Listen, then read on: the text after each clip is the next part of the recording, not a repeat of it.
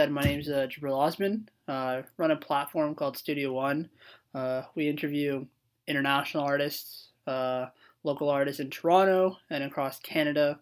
The point of the platform, for me, because I've written for um, Clash and uh, the 405 and Rap Season and things like that, but I wanted to build a platform that was based in Toronto that uh, highlighted especially Canadian artists in the city and around. So it's a pleasure to get you on Studio One. Pleasure's all mine, man. This is fun. Cool. Uh, before we just begin, can you just uh, briefly introduce yourself, and then we'll just get started. I am an artist uh, out of the outskirts of Toronto, uh, R&B, uh, pop, hip hop, trying to expand all the genres. Really, I don't want to be put in a box. Uh, but the the main thing is about showing my versatility and and uh, all the meanings and emotions that I can put into the record and, and really show off my writing style, trying to make the you know show a uniqueness with that. Yeah, for sure. Thank you very much. So, just to start, uh, I know you grew up in uh, Whitby. Uh, can you talk to me about what it was like growing up there, and when um, when music kind of became like a part of your life? I know there's a lot of uh, family influences when it comes to music, and music was around. But when do you remember like music really being a thing? And talk to me about you know growing up as well. That's awesome. Uh, yeah, uh, and especially in Whitby. Whitby's such a quiet place. Especially well, I mean at the time, we got some pranksters like uh, like Jake Hillhouse now, like where they're really making putting Whitby on the map with that kind of stuff. Um, but in terms of music, um, and at high school, I think when I really started feeling like, yeah, okay, I really want to do this full time. Uh, I don't even think I told this story before. I, I made like a little mixtape with my with my buddy in his little home studio, and um, we we made we burned CDs, and I made like hundred copies or something, and I sold them all at my high school for like two bucks a piece. And I ended up with like er, doing the math. I ended up with like two hundred dollars, and I was like, "Oh my god, I can make money this quick by just you know, singing on the outside of my high school and giving it to all the people coming in. And I was like, yeah. okay, yeah, I really want to do it. It's fun. And when it came to music, and when it came to music and and that was um was it something that um you had a lot of support doing like uh kind of embarking in that and you know recording songs and kind of showing your friends like your songs were you confident in that uh, in in the beginning because um, I can just thinking about high school and kind of showing your friends music. You know, it's uh, it's always that swaying feeling where people could like it or not. How are you uh, in the confident level of just showing people what you were doing? I think I've always been confident.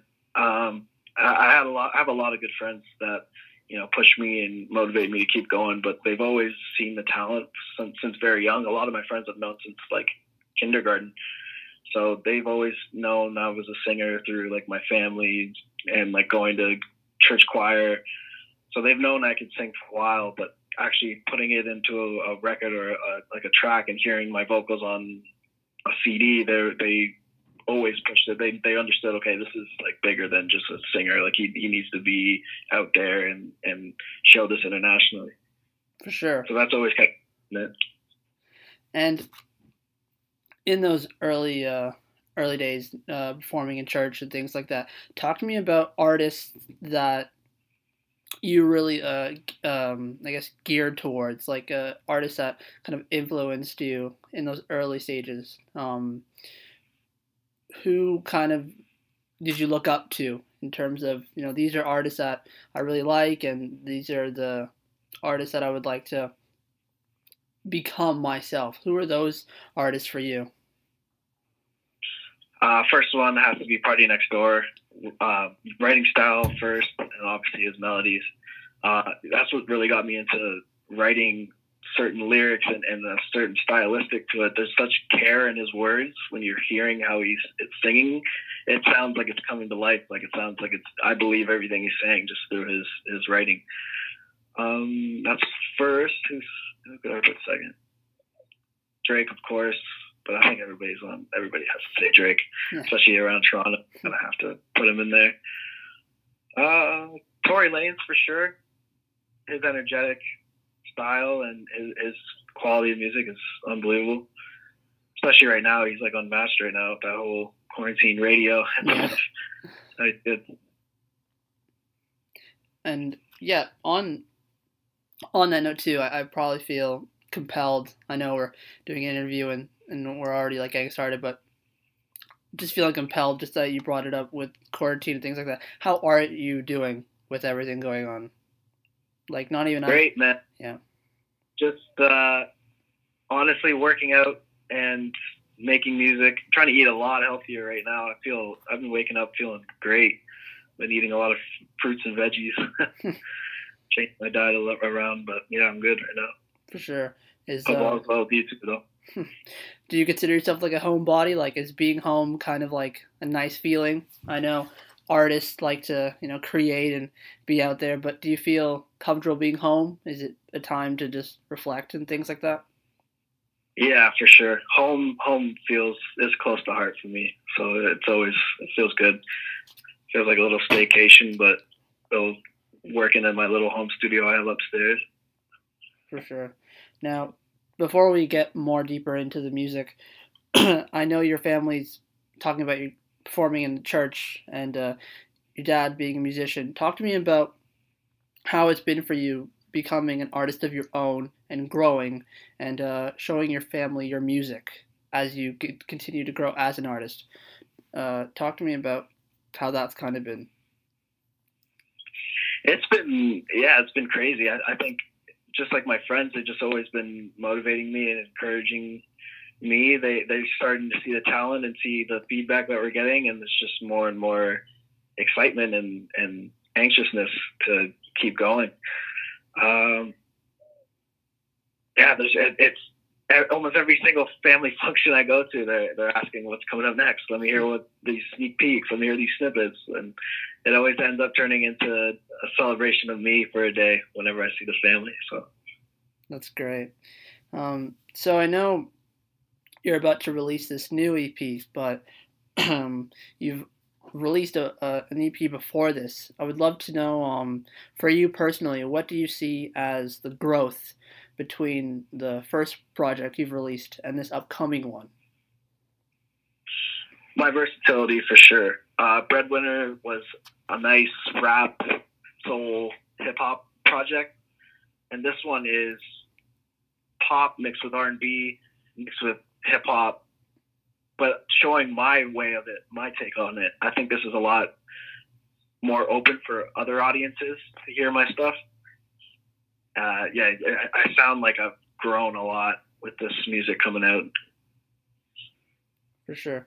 And now with this, um, now with the new EP in question, can you talk to me about this, like singles and and the way you create your visuals as well? Um, talk to me about how important it is for you, beyond the music, to really get your um, vision across.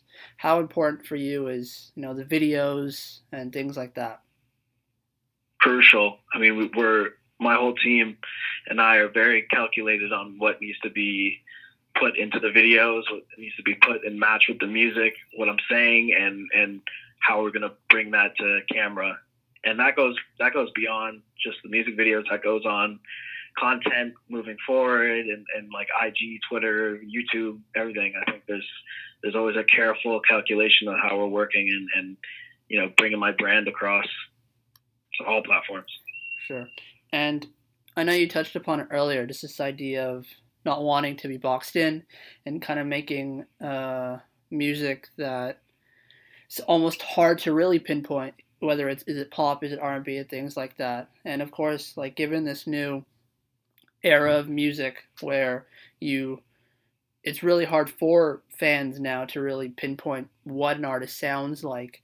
Um, as an artist, do you feel like this is kind of the best time to make music just because it does seem like versatility like you mentioned is kind of becoming this cool norm where you can kind of really make what you want uh, how do you see that I love that. Yeah, there's there's like this unspoken freedom that's that's with that, where it's just genreless. Um, one song I have in particular right now that I keep I keep debating what genre it is is um, that Doja Cat song, that new song "Say So." I saw Nicki Minaj jumped on the record, and I'm trying to ask myself, okay, is this a pop record? Is this a funk record? Is this like pop rap kind of bubblegum rap? Uh, yeah, I think this is it's actually such an unspoken freedom that's coming out right now with this whole genreless thing. I think that's the beauty of it. It doesn't need to have a box to put it in or a title to have. It can just be music, and you can just enjoy it if you like it. Yeah, for sure. Because I definitely, I definitely see that now because it, it's getting, it's getting virtually harder and harder to um, kind of say like what genre is which because it's also intermingled, which is a good thing. Yeah, exactly. So, uh, what's what's that other one? Um, uh, Old Town Road. Like uh, when I remember there was a problem that they had where they had to put that they had to take it off a country billboard and put it on an urban billboard or whatever. Yeah, exactly. Drums didn't match or something like that, and I was like, okay, yeah, but like this is what if he was aiming for that? What if he just wanted it to be, you know, it could be any of those genres. Yeah, I think that sure. was pretty that would be dope how they they were so confused. Yeah, and it's it gonna, it's going to be interesting too with um, just the the years and years that will happen with the Grammys and and if music becomes Oh, yeah. more and more like this, it's going to be interesting to see how categories kind of function when music just becomes kind Oh, of this thing. Yeah, exactly. But um, just uh, just on kind of like a final note, um, when it comes to this new record, um, of course we're talking before it gets released. What um, what's kind of your hope for this one? Like, what do you what do you want uh people to get out of it, and also just because it's your second EP, what's uh how how are you feeling with the the upcoming release? I'm confident. I think it's going to show. Okay, this kid can sing. Like, uh, I, I want that to be a topic of discussion when people hear it. Okay, this guy is talented. He can sing. Um, yeah, I do the rappy, melodic kind of flows a, a lot, but also I can bring it back and pull it back to a more soulful R&B texture as well. I really want to show my my vocals on this on this EP coming out. So I hope people enjoy it and appreciate it. for sure.